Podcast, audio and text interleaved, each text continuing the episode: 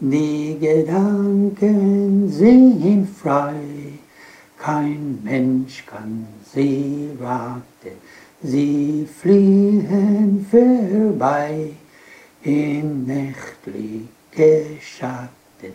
Kein Mensch kann sie wissen, kein Jäger erschießt, die Gedanken sind frei. Und wir bleiben dabei. I learned this song, Die Gedanken sind frei, after I was liberated from the concentration camp. And it is about freedom. Freedom of thought, freedom of movement, freedom in general. And it's very meaningful because everything can be taken from you, but your thoughts cannot. They are yours forever to share with whom you choose to share them with.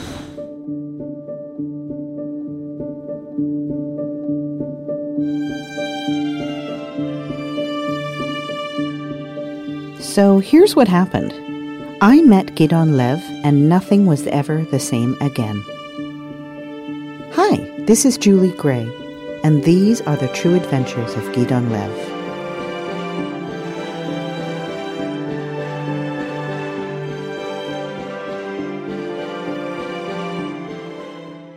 There are a lot of things I didn't think about before I met Gidon. For instance, in my mind's eye, there was Europe before World War II, tumultuous but sophisticated, cultured and European, that ineffable superior quality we Americans adore. Then there was Europe during World War II, a kind of hell with billowing black smoke and lines of tanks and concentration camps. Then there was Europe after World War II, cafes, fountains, and cathedrals of historic grandeur. Why did I have such images of post-war Europe as a glamorous place to go, when in fact Europe was devastated in every respect for years? With the post-war rebuilding and innovation in Europe, optimism in America, and worldwide hope, a new era of consumerism and tourism was born. Hollywood films showed American audiences romantic images of Europeans sitting in cafes, riding Vespas, and smoking insouciantly. It was an image cultivated to encourage tourism and economic growth. An American could be forgiven for buying into this hopeful, glamorous vision. The truth was that Europe had to be rebuilt, and several international organizations we take for granted now were formed post-haste. The UN, United Nations, UNICEF, UN International Children's Emergency Fund, WHO, World Health Organization, and the World Bank were just a few. Indeed, under the U.S. Marshall Plan, the United States sent more than $12 billion in foreign aid to Europe. Another thing I hadn't noticed before was that World War II and the Holocaust were often understood differently in popular culture. For some, World War II occupied the foreground with places and names like Dunkirk, Normandy, and Winston Churchill, Adolf Hitler, and General Patton. The war brought up visions of muddy battles, tanks, bombers, ruins, and rations. The Holocaust was the horror happening in the background. It was different. It brought up images of corpses, ovens, barbed wire fences, and ominous chugging trains full of terrified, doomed Jews. Names such as Adolf Hitler, Heinrich Himmler, Adolf Eichmann, and Hermann Göring, and places like Auschwitz and Treblinka came to mind. We didn't know in the camps, especially us children, how terrible it was in the other camps in the East. Fact is, we had no idea that there were death chambers, gas chambers, burning people, shooting people, and so forth. Only after the war ended did we find out how horrific it was, with Goebbels and Göring and Eichmann, all these horrible people organizing it and setting it up and destroying us all.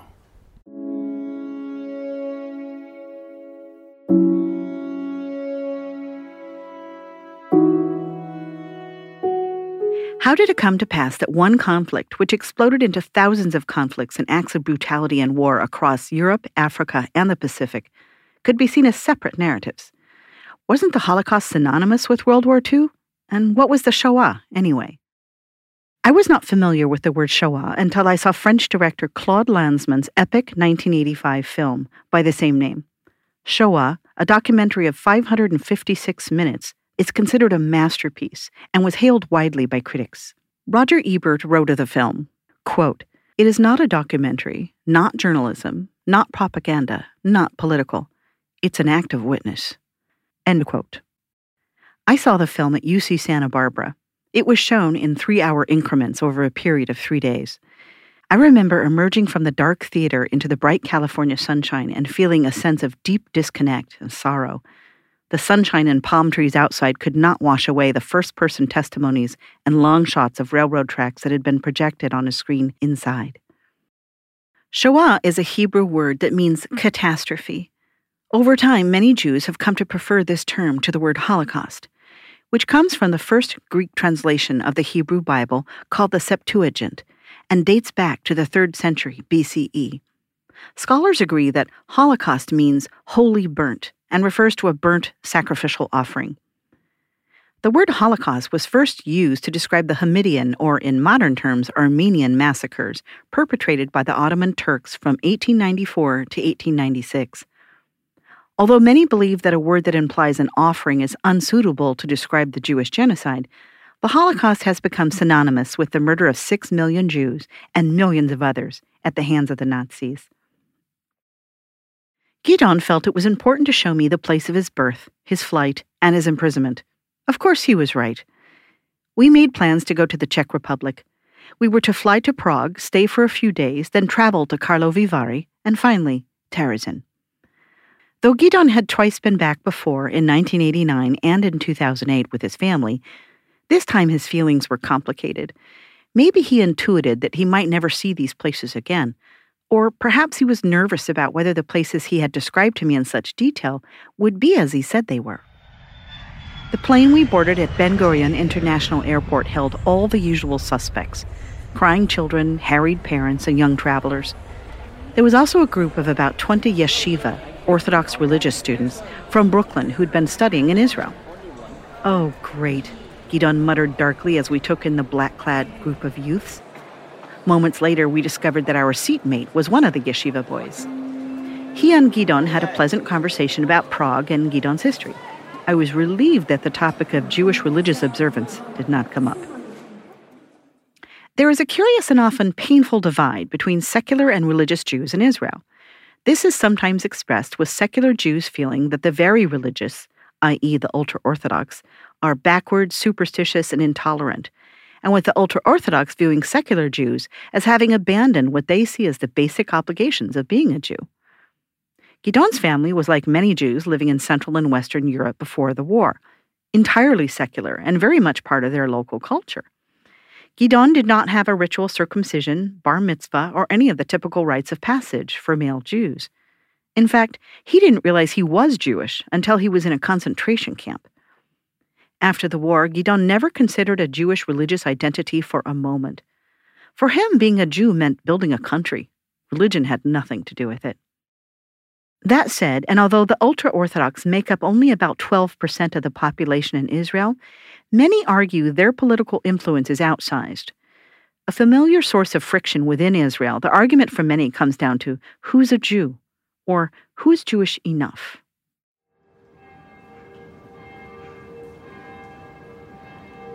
Prague, Praha in Czech, is one of the top tourist destinations in Europe, and for good reason. Gidon proudly showed me the towering spires and fairy tale buildings, which, he observed with some wonder, had been significantly renovated and beautified since the fall of the Soviet Union. This was the Prague that Gidon remembered and loved. Like other European capitals, Prague has a long, windy history of kings, invasions, destruction, and rebuilding. It struck me as a city where the cool kids live: artists, writers, and intellectuals. Prague is a city in which one could linger for weeks, going to museums, reading novels, and sitting in cafes, soaking up the atmosphere as the sun slips over the pointy buildings and creates deep shadows. There are plenty of shadows in Prague. Things began to change very quickly after my family arrived in Prague in 1938. Almost immediately, restrictions on the Jews were announced. Jews, young and old, had to wear the yellow Star of David on the left side of their chest. Later I learned that these stars were available for a sum of money in every postal and government office, and, adding insult to injury, we were required to buy them for ourselves. Not wearing it was punishable by death. Soon after, Jews were forced to follow a curfew and to be home at 8 p.m.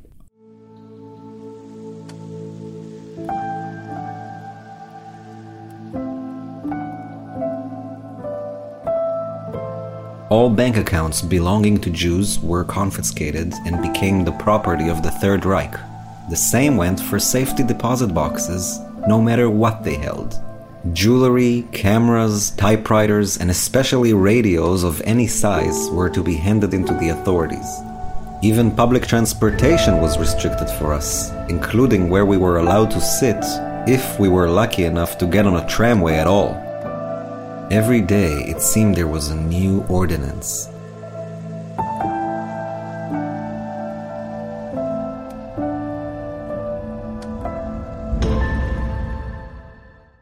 On our second day in Prague, Gidon and I made our way over the cobblestones and through the crowds to the Pinkas Synagogue in the old Jewish quarter, a synagogue dating back to the 16th century. Today it's run by the Jewish Museum.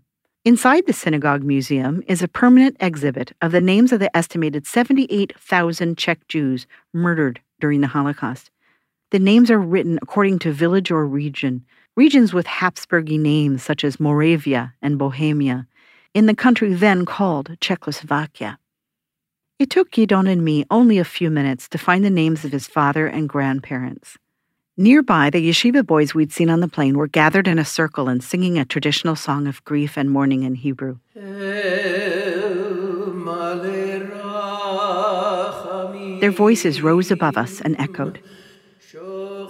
I tried to photograph the family names inscribed on the wall, but I couldn't zoom in enough on the names that were relevant only to Gidon. There were just too many. Round and round the walls the names went. Outside the Pinkas Synagogue is the Old Jewish Cemetery, which is one of the oldest Jewish cemeteries in Europe. Enclosed by walls and crammed into a relatively small, stony, mossy place, it radiates with a jagged and solemn atmosphere, packed with gravestones, peppered with stones, which are the traditional Jewish expression of the permanence of memory at a gravesite, rather than flowers that wilt and fade. There in the cemetery, Gidon and I came upon the yeshiva boys yet again. Our airplane seat mate recognized us, greeted Gidon warmly, then looked directly over Gidon's head. "You guys," he called. "Come here, quick." Gidon had told the young man a bit about his history on the plane. Only a moment later, Gidon was surrounded by the eager and awestruck faces of the boys. "So, where's your number?" one asked, gesturing to Gidon's arm. Gidon explained that it was only at Auschwitz where Nazis tattooed numbers on the arms of prisoners, and that, furthermore, children sent to Auschwitz generally did not survive to show their numbers anyway. A few other tourists overhearing the conversation listened in. Gidon loved the attention, but I saw his energy flagging. We bid our goodbyes, and Gidon stooped to pick up a branch that had fallen on the ground and used it as he walked away, regally. The yeshiva boys and tourists stared after him. As we made our way back to our hotel, we passed by the Old New Synagogue, Europe's oldest operating synagogue, completed in 1270. Legend has it that in the attic of the synagogue, there is a box containing the body of the Golem. The Golem is a figure from a centuries-old Jewish myth. It is a powerful, avenging creature made of mud, with superhuman strength and an inability to speak.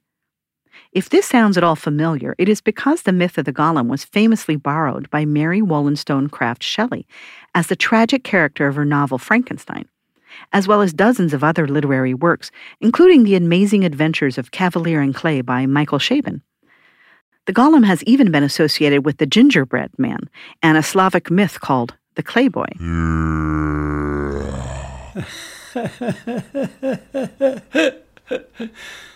So, it's really very interesting that before we started writing this book of ours, I had no idea what was and what is a golem. And to learn something new while you're writing, that's fantastic. I'm really, really happy. And it really is part of the Jewish story, unknown to me. The golem in the attic has a purpose. It lies dormant until it is brought to life to protect the Jews from pogroms. A pogrom is a massacre that takes place when a violent mob enters a Jewish neighborhood or village and sets fire to and destroys everything and everyone in sight, with guns, knives, and even bare hands. There is rape. There is murder. Pogroms were an unspeakably horrible and regular fact of life for Jews living in Europe for centuries. The golem is a legend that arose from sheer desperation. Legend says that if one wrote the Hebrew letters Aleph, Mem, and Tav, truth, on its forehead, the golem would come to life and obey whoever commands it. Erase the Aleph on the golem's forehead, and what remains is Mem and Tav, death, and the golem stops until further notice. It was interesting, I thought, that truth brings life and that death is only temporary. Outside the old new synagogue, shops did a brisk business selling golem cookies, keychains, magnets, and other golem-shaped tchotchkes. Naturally, I wanted to buy something golem-related, but Gidon was ready to go.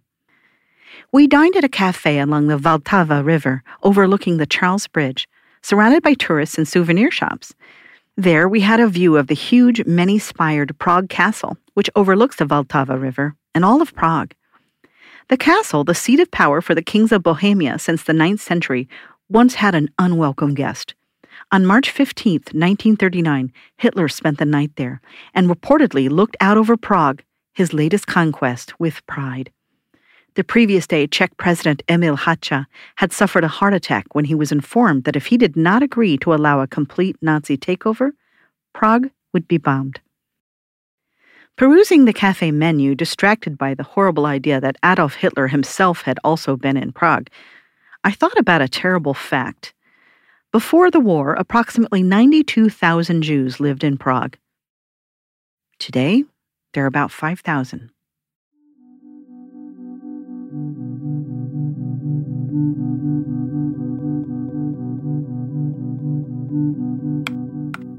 There were 5 of us who lived in this small flat on Italská Street. I shared a bedroom with my grandfather because my grandmother was very ill and needed her own room. I remember going to kindergarten and being sick quite often, with colds and sometimes a fever too. When I stayed home from school, I would sit at a small table, sewing little garments for my doll, while my mother worked on hats for her clients. My mother had gone to a millinery school when she was growing up, and this was her profession, and it helped us to survive since neither my father, and even less so my grandfather, could find work because nobody would hire Jews. We lived close to a lovely playground where my grandpa Alfred would take me from time to time. I remember the swings there, one in the shape of a canoe, which I particularly loved.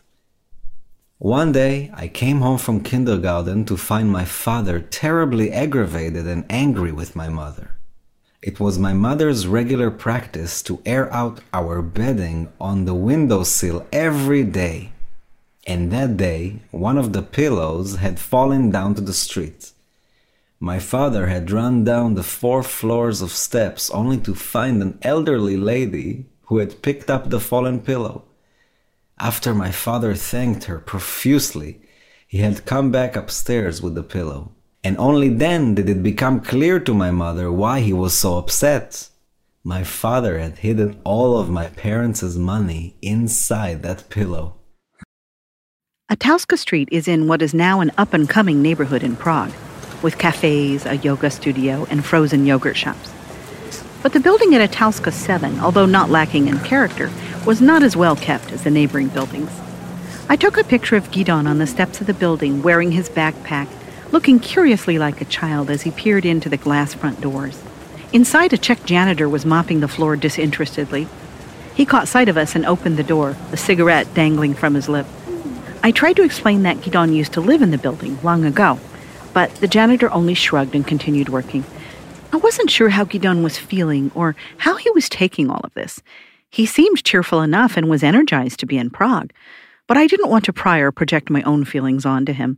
I just wanted to let him be and allow him to show me his past without expectation.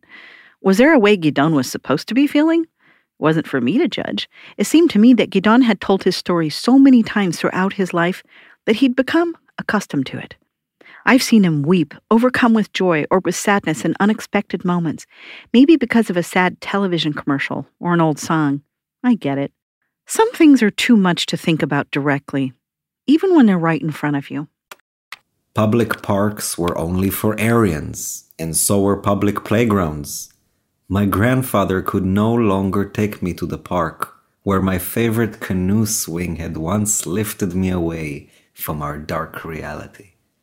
The German Gestapo entered the homes of Jews without the slightest warning or provocation. I was fearful of any knock on our door and would hide in the darkest corner of our apartment, lest it be the feared intrusion of the Gestapo. If they did find something, they not only confiscated it, but the entire family was taken away, never to be heard from again.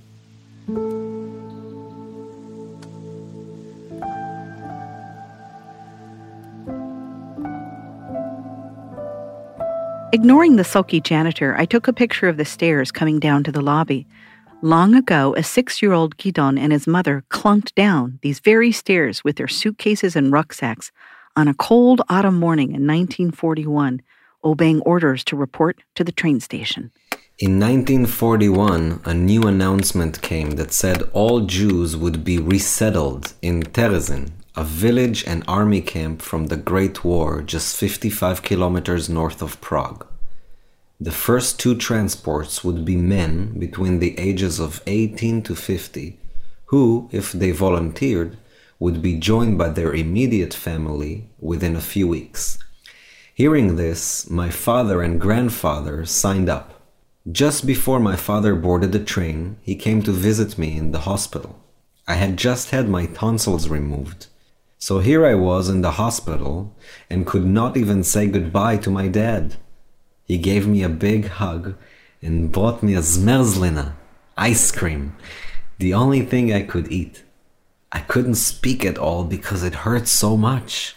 He said he would be okay, assuring me that we would see each other again soon. I didn't quite understand and was very sad. But later my mom explained to me, and thinking that we would soon be together again, I calmed down somehow.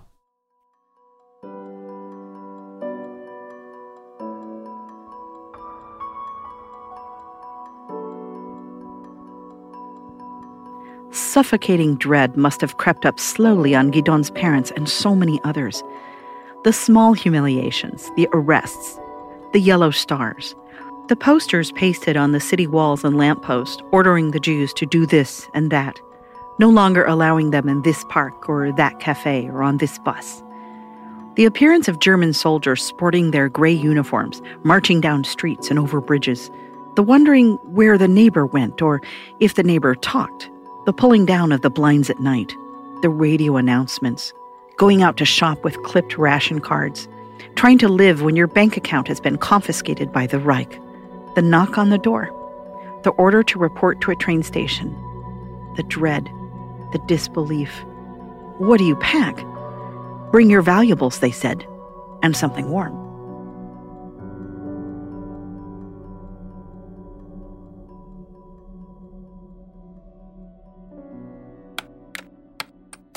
Within 10 days of my father's transport, my mother and I received a notice from the Germans that we too were to be shipped out to Terezin. I remember being quite happy. Aha! The Germans are keeping their promise, and we are going to be reunited. I helped my mother pack our suitcases, roll up our blankets, and we arrived at the Central Bahnhof with all our personal belongings by 12 p.m. the next day, December 12th, 1941. It was sheer madness. What to take, what to leave behind. How much can we carry? What about the blankets, sheets, pillows? Warm clothing, winter things, which shoes? How much and what food? For how many days?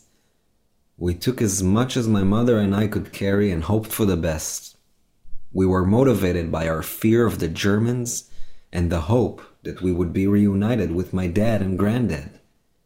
It is hard to imagine something like 500 women and their children all camping out in the train station hall on the bare floor.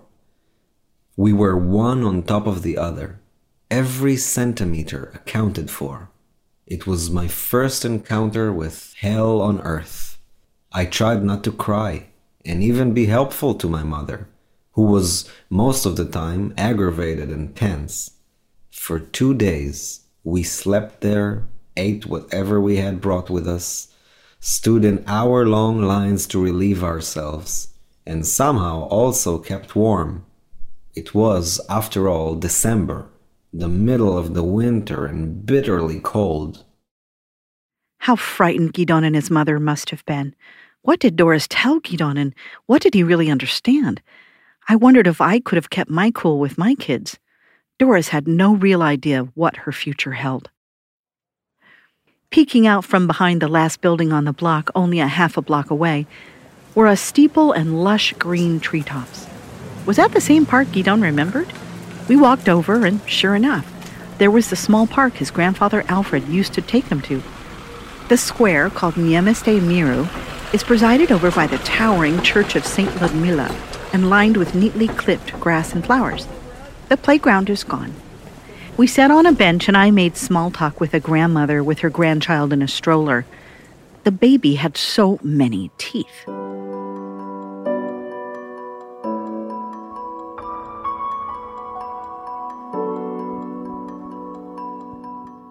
There was something else Gidon wanted to do while we were in Prague. We took a taxi to the new Jewish cemetery, which was only a few minutes away. This lush, sprawling, stately cemetery is where Franz Kafka is buried, and we beelined to see his grave, which was festooned with stones, poems, and other remembrances from literary tourists. But that's not why we were there. We were there to find the grave of Gidon's grandmother.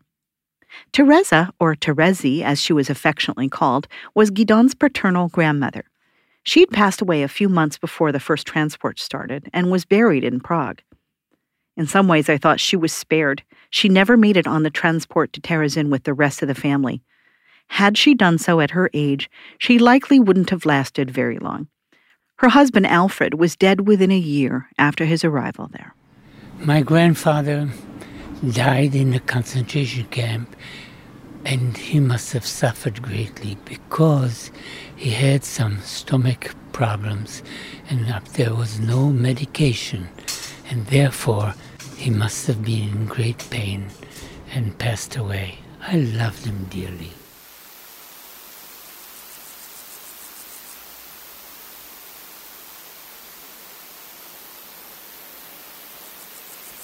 Terezi's resting place is toward the back of the cemetery, along with other people who didn't have elaborate grave markers or family plots. On a past visit, Gidon couldn't find his grandmother's grave. There was too much snow on the ground. But not on this warm summer day. The ground was musty and loamy, covered with ivy and leaves. The cemetery was quiet, as they're wont to be. The dense foliage of trees created scattered patterns of moving sunlight over the graves. Gidon and I had the crinkled paperwork showing us which part of the cemetery Terezi was buried in, and in which plot. But even with the help of a tall, silent cemetery worker in dirty overalls, look as we might, we couldn't find her grave. We searched for over an hour, scraping dirt and ivy back from marker after marker. The cemetery worker apologized and ruefully disappeared back over the vines and into the trees. Gidon sat down on a bench, full of emotion, but silent. "It's a pity," he said finally.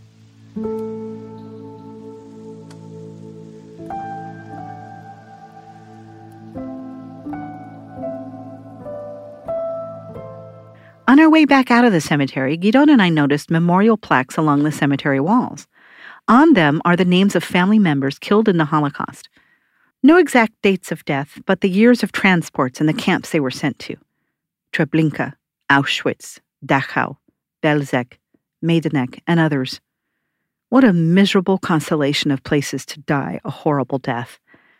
As we passed by the office of the cemetery, I was inspired to push for more information. Maybe we could show the man in charge our paperwork and ask again. There had to be a way to find Therese. Gidon might never have this chance again. The nice man in the office spoke to Gidon in Czech and in German. A few words in English were thrown in, too. How could this be, we asked. We knew Gidon's family had salvaged at least some resources when they fled to Prague. We knew that they buried Gidon's grandmother here. The man explained that, at the time Gidon's grandmother died, Jewish burials were done quickly and secretly. Jews didn't want to draw attention to themselves. Later, he went on, during the 40-year Soviet rule over Czechoslovakia, religious institutions, and especially Judaism, were under an officially sanctioned hostile policy, so synagogues and cemeteries were neglected and fell into a state of disrepair. Only in recent years were the more remote sections of the cemetery being cleared and help offered to locate graves for those looking. What the man didn't mention to Gidon and me, and perhaps he didn't know, was that in the early 1980s, over 100,000 Jewish headstones were looted by the Soviet regime to revamp Wenceslas Square in the center of Prague's historic district. In May 2020, as Prague set to again revamp and restore this large public square, Jewish headstones were discovered.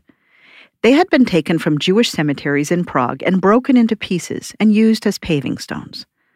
Gidon and I had spent so much time on our hands and knees looking for Therese's headstone, thinking we would find it under the ivy.